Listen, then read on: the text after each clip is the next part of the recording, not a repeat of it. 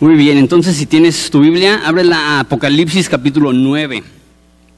Es un capítulo un poco más largo que el anterior, son 21 versículos. Vamos a leerlos, vamos a leer el capítulo completo, después oramos y lo estudiamos y les advierto una vez más, está bien brutal este pasaje. Eh, si estaba buscando venir a la iglesia y tener un, un mensaje bien motivador y bien inspirador y bien bonito, pues a lo mejor te equivocaste de domingo, pero va a ser padre. Ok.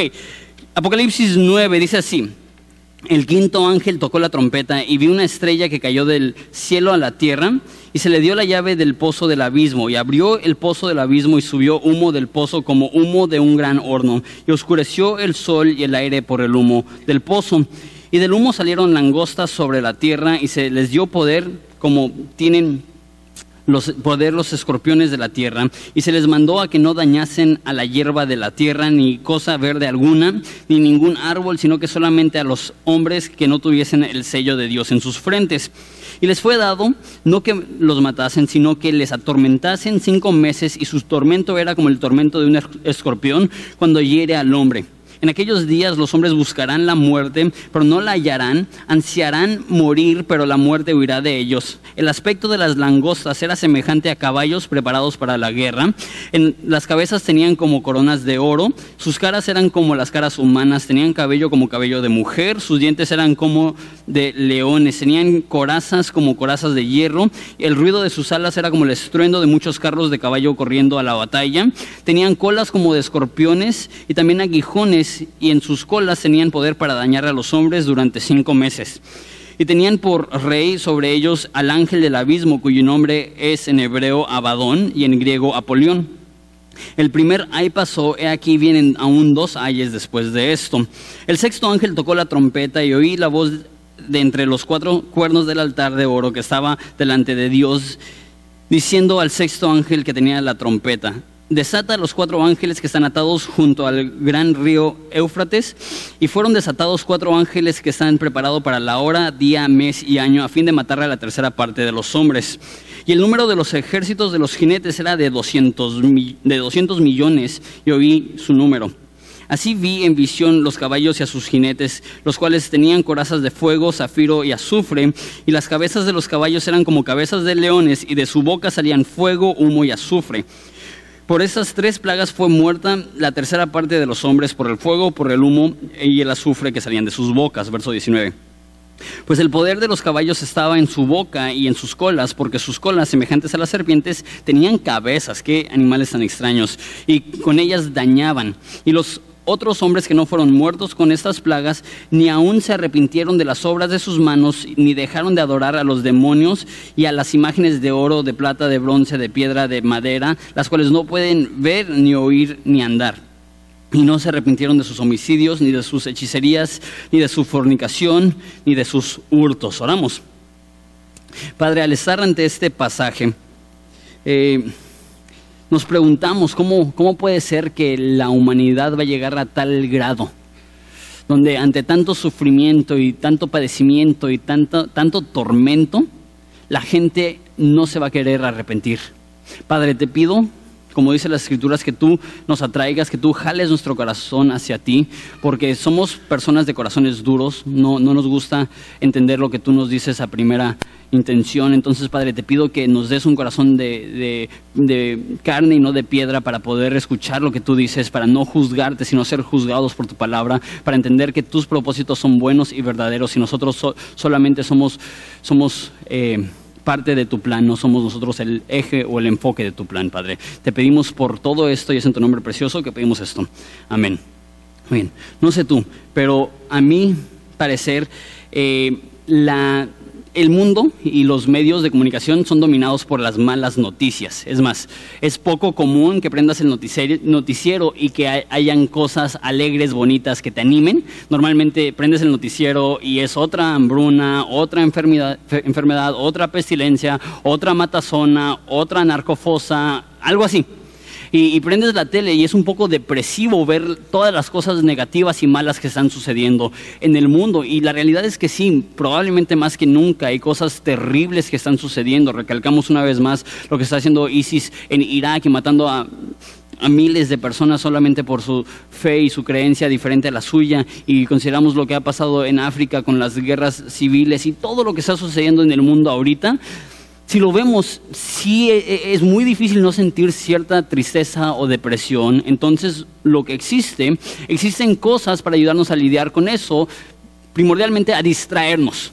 Y muchas veces la forma que lidiamos con la dificultad del mundo es a través de entretenimiento, es a través de música, es a través de, cosas así que, nos, que no nos hagan pensar en, lo malo que está sucediendo. Entonces, eh, no sé, el mundo está bien triste y gracias a Dios por Netflix porque pasamos así toda, la tarde viendo series ahí y, nos desconectamos y nos olvidamos y, nos, nos, fuimos y, y, muchas veces la iglesia se convierte en eso.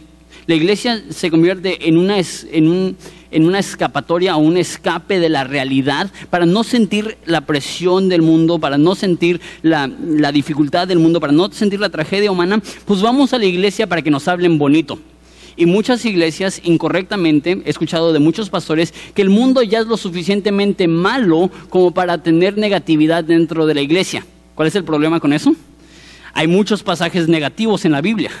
Y si te propones ser una iglesia que solamente abarca temas bonitos o positivos o alegres, vas a ser una Biblia, perdón, una iglesia que no está enseñando la Biblia adecuadamente porque la Biblia contiene muchísimas historias negativas, tristes, difíciles y probablemente lo más triste, lo más difícil, lo más negativo es donde estamos ahorita en Apocalipsis. Déjalo digo de esa forma. Eh, hay malas noticias.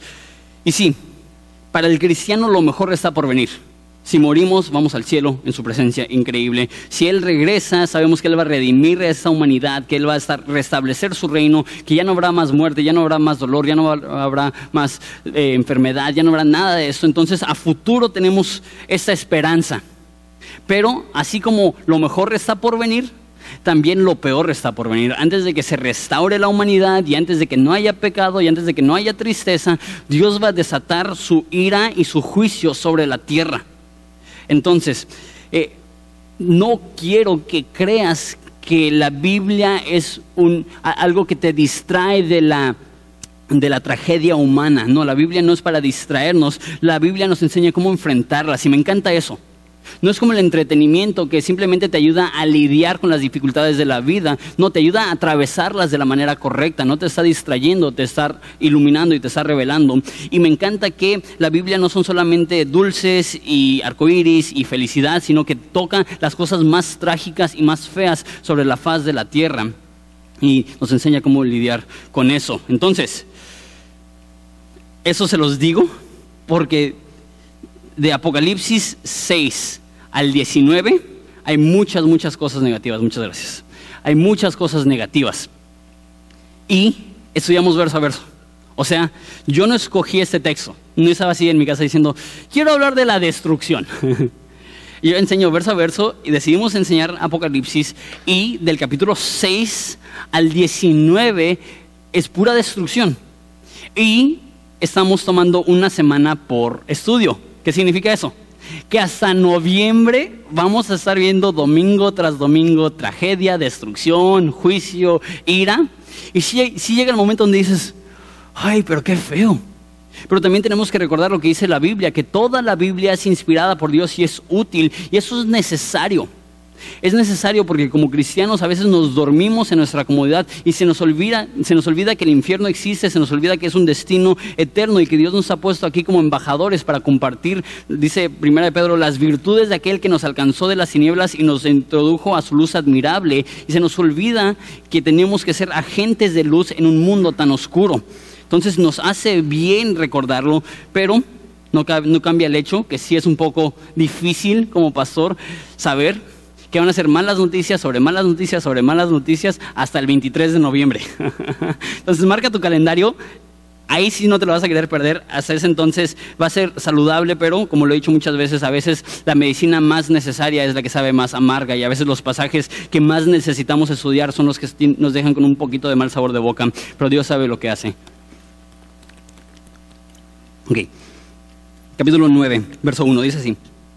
El quinto ángel tocó la trompeta y vio una estrella que cayó del cielo a la tierra y se le dio la llave del pozo del abismo. Ok, entonces nada más les doy un resumen de lo que hemos visto. hay un libro en el cielo con sellos. No sabemos cuál es el contenido de este libro, pero sabemos que es importante porque el apóstol Juan llora amargamente porque hay nadie que lo abra, porque está sellado. Entonces el Cordero, Jesucristo, es el único digno de romper los sellos. Entonces si te imaginas un rollo que está cerrado, está atado con siete, siete cuerdas y después tienen... Eh, cera, entonces es como un cero de garantía cuando se rompe, es que ya, ya, sabes que fue adulterado, así tiene siete sellos este rollo, y va rompiendo uno tras otro, y cada sello es más juicio, cada sello es más juicio, cada sello es más juicio. Llega el séptimo sello y en vez de abrir el pergamino, se topa que con el séptimo sello vienen siete trompetas, entonces el séptimo sello incluye siete juicios más. Entonces ya llevamos seis juicios de los sellos, ya llevamos cuatro juicios de las trompetas, ya llevamos diez. Nos faltan tres trompetazos y nos faltan toda otra categoría que se llaman las siete copas. Entonces ya estamos más o menos a la mitad de las pestilencias, a la mitad de las plagas que van a venir sobre el mundo. Y nos dice que, este, que hubo una estrella que cayó del cielo. Ahora, hay muchos que creen que esto no es una estrella literal, más bien como lo que se utiliza hoy en día, como una estrella, como una personalidad. Hay personas que creen que esto habla de Satanás porque dice en, Isaías 14 que, oh tu lucero que caíste del cielo, y eso está en el pasado. Entonces vio una estrella, no que estaba cayendo o que iba a caer, más bien una estrella que cayó, y dice que se le dio una llave del abismo.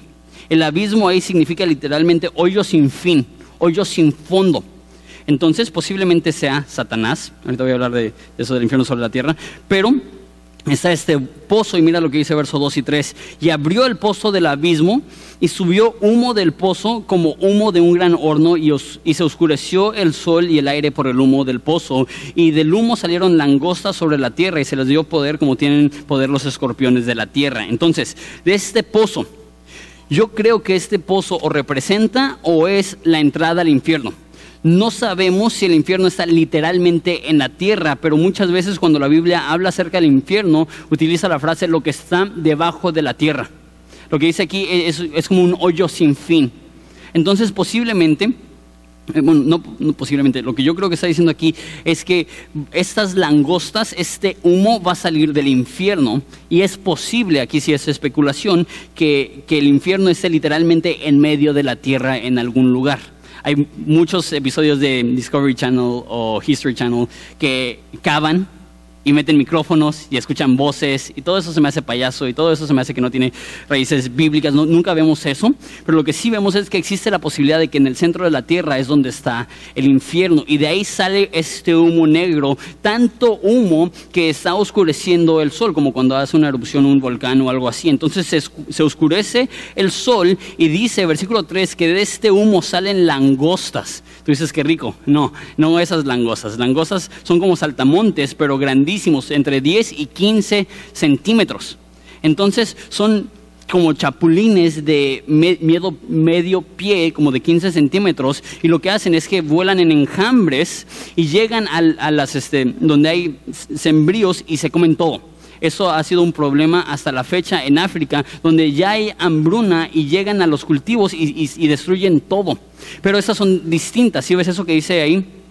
Que, ah, bueno, todavía no lo dice. Versículo 4 dice, y se les mandó que no dañasen a la hierba de la tierra, ni a las cosas, ni a cosa verde alguna, ni a ningún árbol, sino solamente a los hombres que no tuviesen el sello de Dios en sus frentes. Y les fue dado que no los matasen, sino que los atormentasen cinco meses, y su tormento era como el tormento de un escorpión que hiere al hombre.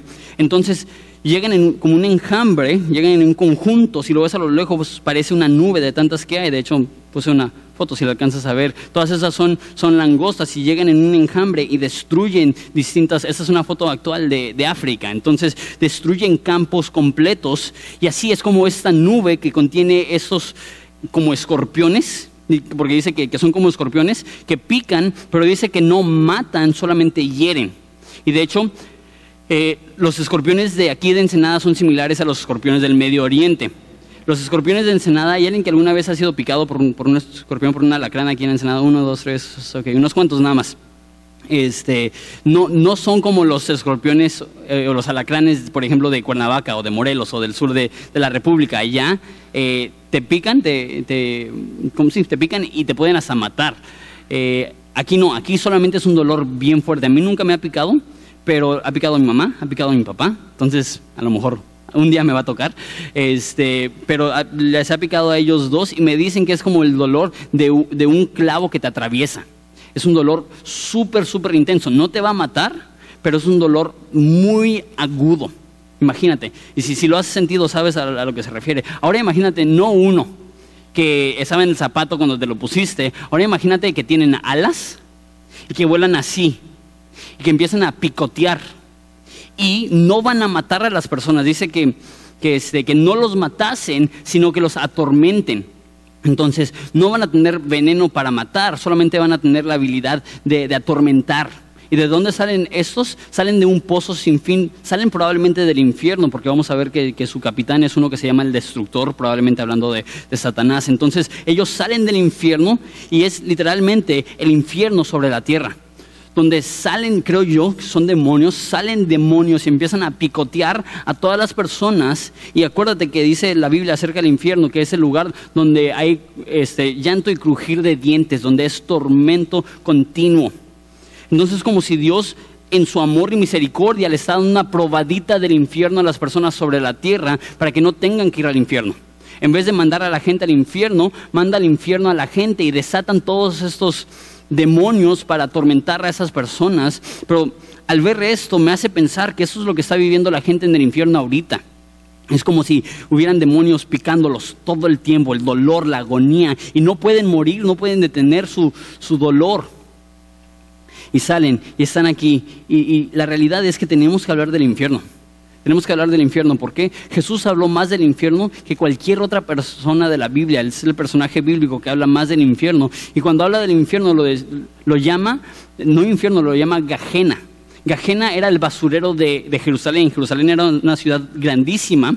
Y si has visto fotos, por ejemplo, de Tijuana o del DF, tienen basureros gigantescos. Y la forma que funcionaba en Israel, en Jerusalén, es que tenían Gajena, que era el basurero de la ciudad, y ahí el fuego nunca se apagaba, ahí la lombriz siempre estaba comiendo, ahí siempre había peste, ahí siempre había humo, y siempre a lo lejos podías ver, obviamente no habían edificios grandes como hay hoy en día, a lo lejos siempre podías ver el humo de Gajena. Así dice Jesús, así es el infierno donde el fuego no se extingue, donde la lombriz siempre come, donde hay llanto y crujir de dientes, y está advirtiendo de repente vemos lo terrible que será, porque muchas personas dicen, no, pues yo me voy al infierno y, pues ahí van a estar todos mis amigos, y ahí voy a estar de parranda, y ahí voy a llegar, y Satanás va a tener las caguamas, y pues no va a ser tan mal. Y se nos olvida que no, es un, es un lugar donde las personas van a ser atormentadas por demonios día y noche, y no va a haber nada que haga que mengue ese dolor. Y eso vendrá a la tierra y por cinco meses llegarán, esos enjambres de langostas, demonios, escorpiones con alas, quién sabe qué decirles. Estarán picoteando a la pobre gente a tal grado, mira versículo 6. Dice, a tal grado, se me desacomodó, a tal grado, verso 6, dice que aquellos días los hombres buscarán la muerte, pero no la hallarán ansiarán morir, pero la muerte huirá de ellos. O sea que hay mucha gente que ha estado muriendo en el tiempo de, Apocalipsis. Ya vimos una cuarta parte del mundo que murió en, las, eh, en los sellos. Vimos en la tercera trompeta que hubo muchos hombres que murieron por el agua amarga. Entonces hay mucha gente que está muriendo. Es como si le pusiera pausa a Dios. No, no se van a morir, van a seguir sufriendo, sufriendo, sufriendo, sufriendo. ¿Por qué? Porque están siendo atormentados. Eso es lo raro. ¿Por qué quieren morir?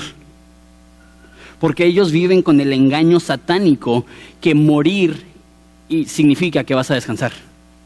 Este engaño satánico que significa que morir es el fin del dolor.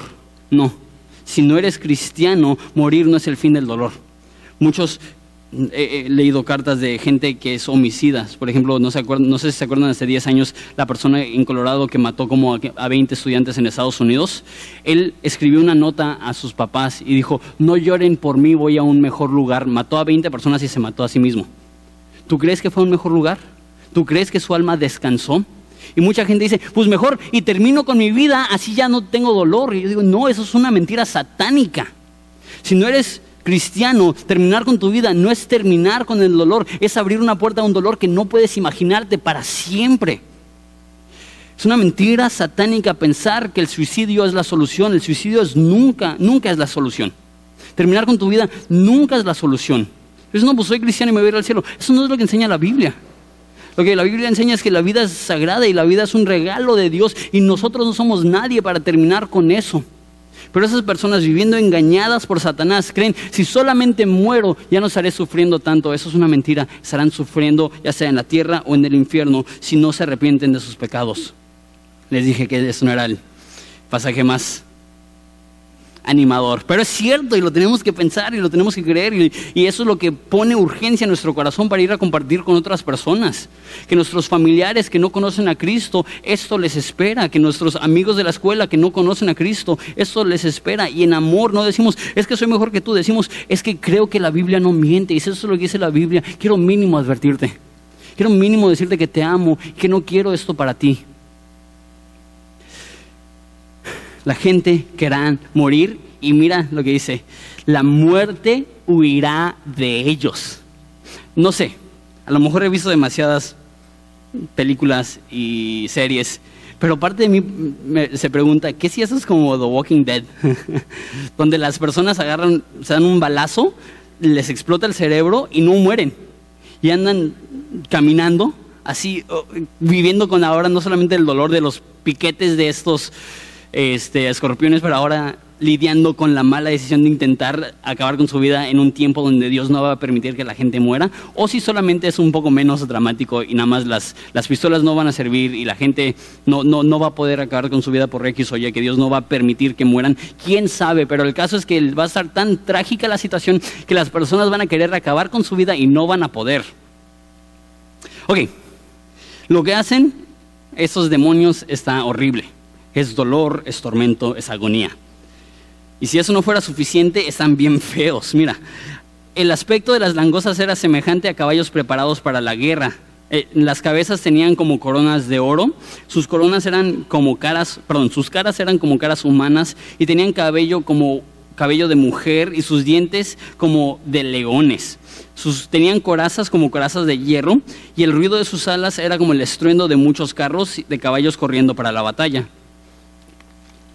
Sus colas eran como de escorpiones, también tenían aguijones y en sus colas tenían el poder para dañar a los hombres durante cinco meses. Eso está reiterando lo que ya dijo en versículo 5.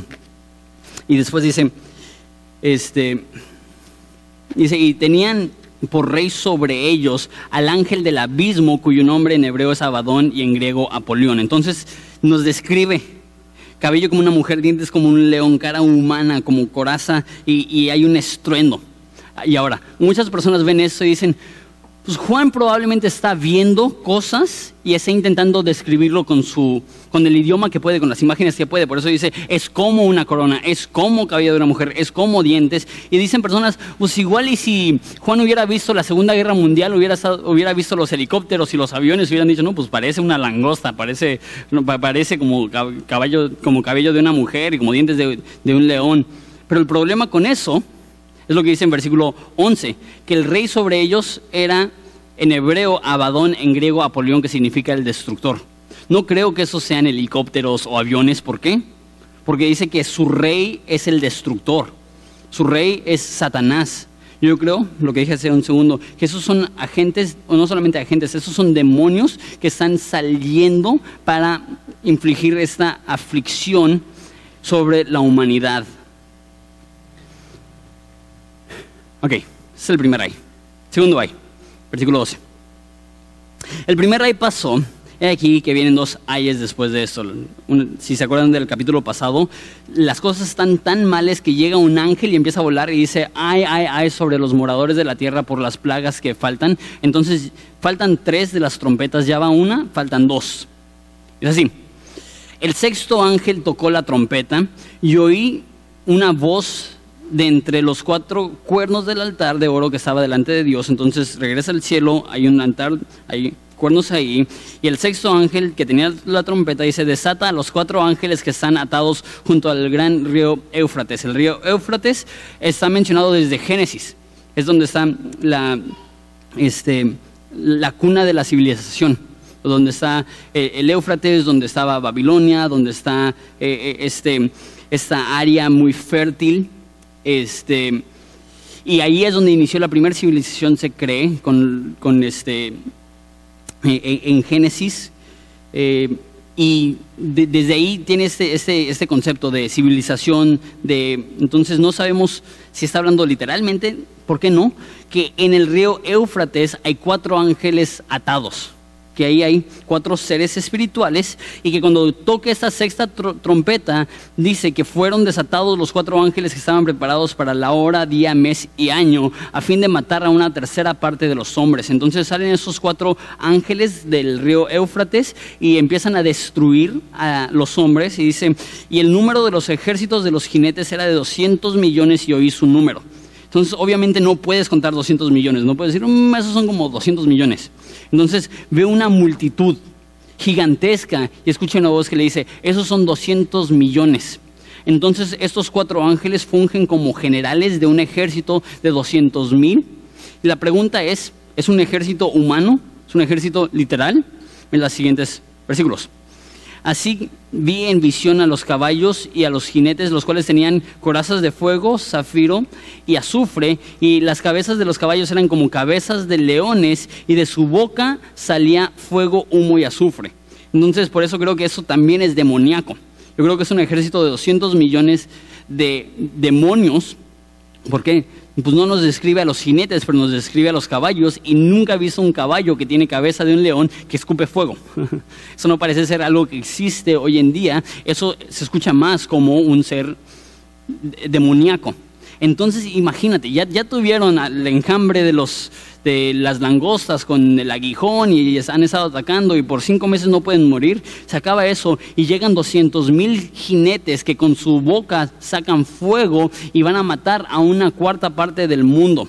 Ahora, eso es importante porque hay muchos que creen, y ya les he dicho, que Apocalipsis no es un libro profético, Apocalipsis simplemente está describiendo de manera poética lo que sucedió en el primer siglo con la destrucción de Israel, y, por eso hay tantas cosas que no se pueden entender, porque no, no está describiendo sucesos futuros, está describiendo sucesos pasados.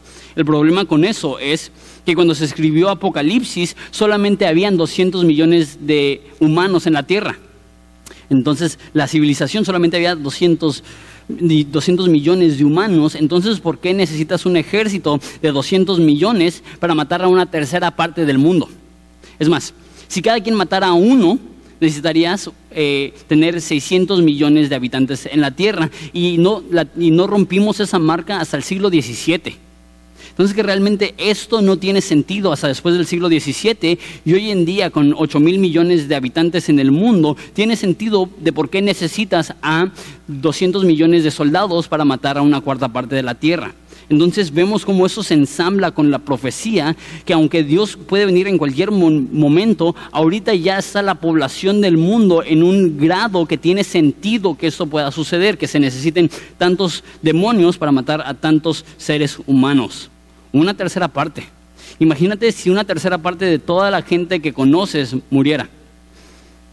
Y esa no es la primera vez que sucede eso. En el capítulo 6 vimos cómo en la sexta, eh, sexto sello murió una cuarta parte del mundo. Entonces, si te imaginas que una cuarta parte del mundo es destruido, deja tres cuartos.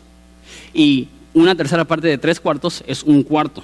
Entonces lo que lleva ahorita ya nada más de estas dos plagas es la mitad de la población humana y esto no cuenta los que murieron con eh, los, el agua en sangre y el agua amarga y los incendios y la temperatura y no cuenta nada de eso, solamente cuenta los que murieron en la, la plaga de la muerte con el sexto sello y los que mueren en la plaga de esos jinetes en, el en, el en la sexta trompeta la mitad del mundo. Quién sabe, si incluyes todo lo demás, no sería loco pensar que, una, que tres cuartas partes del mundo morirán en un lapso de unos cuantos años. Pero vamos a ir nada más la mitad de los, que ya nos ha dicho bien. Imagínate que la mitad de todos tus conocidos murieran. Oye, a lo mejor eres un tonto, un poco tonto, pero imagínate que la mitad de tus contactos en Facebook murieran. ¿Por qué se ríen? Qué crueles. Eh, imagínate si, la mitad de todos sus contactos, entonces empiezas a ver y todas esas personas, muerto, muerto, muerto, muerto, muerto. Si cuando se muere un amigo y entras a su Facebook meses después, como que es raro esa nostalgia, ahora imagínate que la mitad de todo el mundo, toda la gente que conoces, ha muerto. Será un tiempo súper, súper trágico. Por esas tres plagas fue muerta la tercera parte de los hombres, hablando del fuego, humo y el azufre. Ah, pues ahí lo dice. Por el fuego, el humo y el azufre que salían de su boca. Soy 19. Pues el poder de los caballos estaba en su boca. Ok, ya está lo suficientemente gacho que tienen caballos con cara de, con cara de eh, león que escupen fuego, azufre y humo. Pero mira esto. Este, el poder de los caballos estaba en su boca y en sus colas, porque sus colas eran semejantes a las serpientes que tenían cabezas y con ellas dañaban. no solamente tiene una cabeza como un león que escupe fuego, su cola es como serpientes de esos 200 millones de jinetes, o más bien de los caballos. Entonces, matan a una, una tercera parte de la humanidad, una cuarta parte de lo que, si tomas todo con los que empezamos, y nota esto no sé tú, pero se me olvidó mencionar que los 144 mil judíos son los que fueron sellados, no fueron tocados. Es lo que dice en versículo 4, que dice que solamente los hombres que no tuviesen el sello de Dios en sus frentes. Entonces los 144 mil judíos elegidos de Dios son protegidos en este momento. Ellos no sufren, aunque ya han sufrido las demás eh, plagas, en esta no sufren. Y es obvio. Ya salió un ángel diciendo, ay, ay, ay, de los moradores de la tierra por lo que está a punto de suceder. Y los seguidores de Dios, los judíos que han sido elegidos y protegidos, no les pasa nada. No sé tú, pero yo sería como que, ¿y cómo me uno a su grupo? ¿Cómo me hago uno de los sellados? ¿Cómo me hago uno de los elegidos? Pero en vez de hacer eso, ¿qué es lo que hacen? Eso es trágico, versículo 20 y 21. Y los hombres que no fueron muertos por esta plaga, ni aún así se arrepintieron. Ni aún así se arrepintieron de las obras de sus manos, ni dejaron de adorar a los demonios y a las imágenes de oro, de plata, de bronce, de piedra, de madera, las cuales no pueden ver, ni oír, ni andar. Y, no se arrepintieron de sus homicidios, de sus hechicerías y de su, ni de sus hurtos. Unas cuantas cosas aquí. No se arrepintieron de qué? De adorar. O sea, antes de hablar las cosas malas que hacen, estas son personas que son altamente espirituales. Esas son personas que tienen una religión. No dejaron de adorar. El problema no es que creen en la espiritualidad o, o el problema no es que creen, no creen en Dios. Creen en Dios, pero creen en el Dios equivocado. Creen en dioses falsos. Creen en ídolos, que dice aquí que, son como estatuas, que no pueden ver, que no pueden caminar, que no pueden oír y empiezan a, adorar estas cosas. Déjalo digo de esa forma. Esto es bien polémico hoy en día, pero es, lo que dice claramente aquí la Biblia. Las religiones no son diversos ríos que desembocan en el mismo mar. He escuchado eso demasiadas veces, que con que tú seas sincero y con que tú seas honesto, a fin de cuentas todos los caminos llevan a Dios. A fin de cuentas lo que importa es que seas sincero.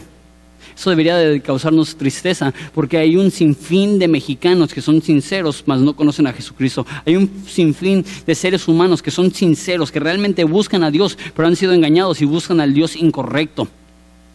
Lo digo de esa forma. Cualquier ideología o religión que no te lleva a Jesús es satánica. ¿Por qué uso palabras tan fuertes? Mira lo que dice. Ni dejaron de adorar a los demonios y a las imágenes está diciendo que van de la mano. Porque tú dices, ¿y cómo le hacen esas otras religiones? Y a lo mejor pensamos en la antigüedad y, esos dioses que adoraban y tenían todos esos poderes y todas estas fábulas y todas estas mitologías. La realidad es que sí hay poderes espirituales que no son los poderes buenos. Hay poderes satánicos que pueden hacer que un ídolo sea eficaz. Y piensas en limpias y en santerías y en las cartas y en todas estas cosas y tú dices, son inocentes, es, ¿qué tiene de malo? Yo digo, si, si algo es espiritual, mas no es Jesús, es demoníaco. Si algo es espiritual, mas no te lleva a una mayor rendición de Jesucristo, es un engaño de Satanás para que te sientas cómodo contigo mismo y que digas, ya cumplí con mi religión. No se trata de cumplir con una religión, se trata de conocer a Jesucristo el motivo que esas personas, a pesar de que la mitad de sus conocidos han muerto, no se arrepienten, es porque están tan arraigados a su idolatría, están tan arraigados a su, a, su este, imagen falsa. Última cosa de, idolatría. Detrás de cada ídolo hay un demonio. Detrás, de cada una de estas cosas, dice la, Biblia que, aquí, que, adoran demonios. Dice lo mismo en Ezequiel, que se postran ante demonios. Ahora, la, mayoría de gente se llamaría satanistas. No, la mayoría de personas no dirían que soy. Yo, yo soy satánico. Nadie diría eso.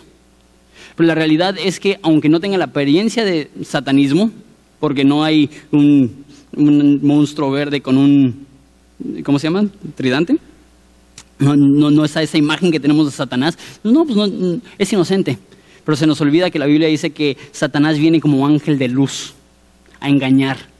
Que los que siguen corrientes satánicas creen que están haciendo cosas buenas. Porque esa es la artemaña, la mentalidad de Satanás. Satanás trabaja a través de engaños. Detrás de cada ídolo hay un demonio. No se arrepienten porque no quieren dejar de adorar a sus demonios. Qué trágico y que esto no nos describa a nosotros. Deja, soy bien sincero y una vez más, esto no es popular en México. Pero los cristianos evangélicos se la pasan atacando a los católicos por sus imágenes. Y la Biblia sí dice que no debemos de tener imágenes, pero lo que yo he visto es que los cristianos evangélicos somos igual de culpables de las imágenes.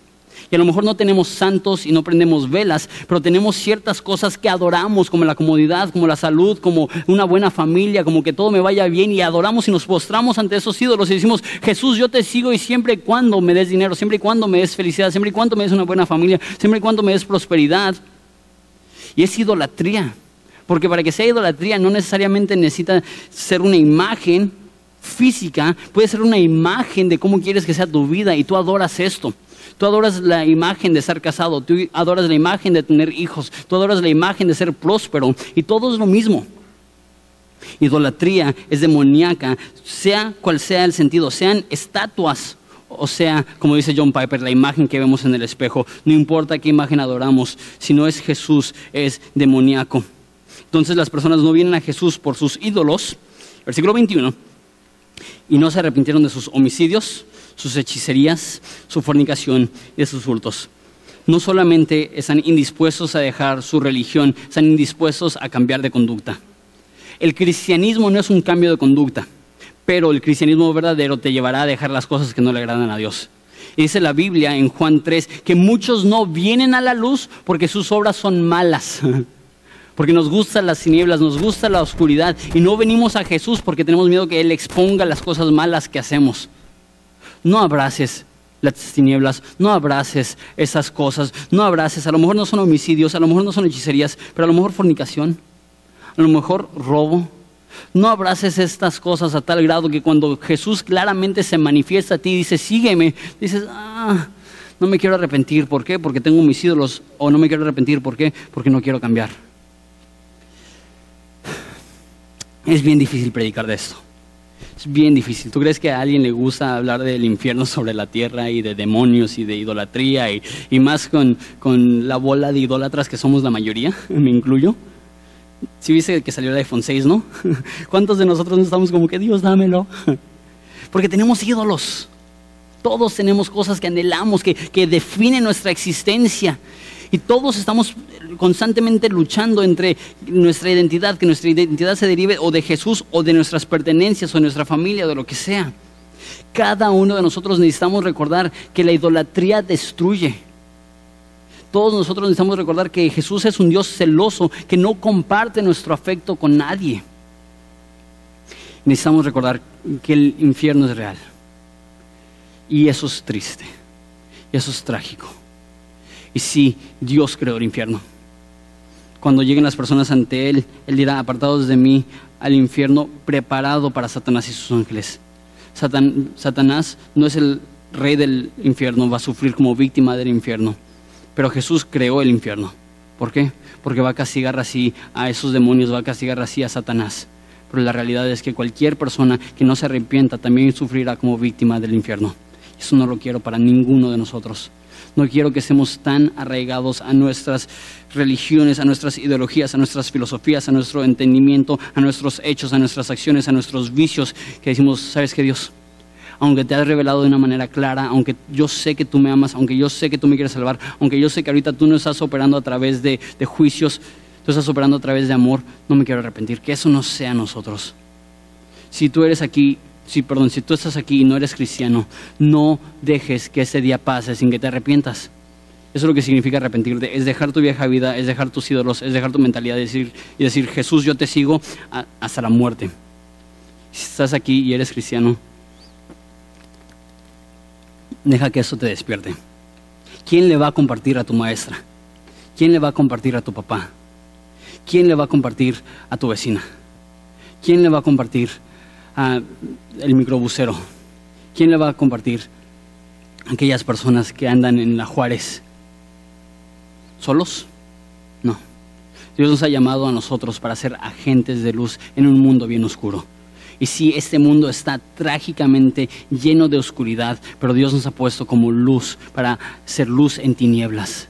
Jesús dice, ustedes son la luz del mundo. Yo te digo, tú eres la luz del mundo y el propósito más grande que tienes es que Dios te hable. El propósito más grande que Dios tiene es que Dios hable a través de ti para traer luz a este mundo que desesperadamente lo necesita. ¿Les parece si nos ponemos de pie y oramos?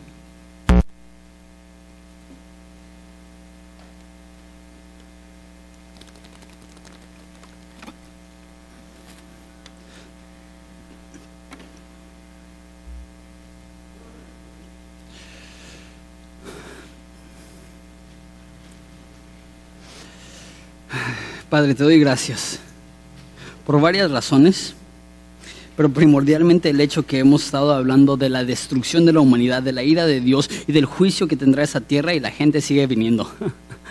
Eso me demuestra que hay personas aquí que te aman muchísimo, que hay personas aquí que están súper hambrientas.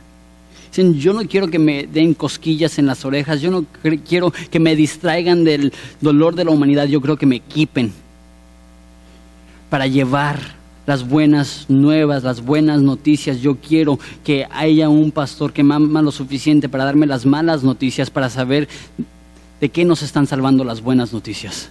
Para ver, poder compartir esto con un mundo que desesperadamente lo necesita. Jesús, no dejes que nuestro silencio sea un estorbo, pero permítenos abrir nuestras bocas para compartir el glorioso evangelio que tú salvas a uno de los más viles de pecadores entre nosotros y nosotros somos los primeros de ellos. Que ninguno de nosotros merece tu misericordia y tú en tu eterno amor, gracia y misericordia nos las has derramado. Padre, te pido por aquellos que están aquí que no son cristianos, que en este momento puedan dejar su vieja vida, puedan decir ya no más, ya estuvo con adorar mis propios deseos y sueños y pasiones y metas y quiero adorar al Dios que me amó y dio su vida por mí. Ayúdales a dejar su vieja vida, a ser transformados por tu Espíritu Santo, a ser nuevas personas, porque el que está en Cristo, nueva criatura es y todas las cosas viejas han pasado. He aquí, tú haces todas las cosas nuevas y eso es lo que queremos. Te damos gracias por las 12 personas que se bautizaron la semana pasada, demostrándonos que tú sigues salvando a gente dentro de esta congregación. Padre, sigue salvando, sigue haciendo lo tuyo. Te amamos y es en tu nombre precioso que pedimos esto.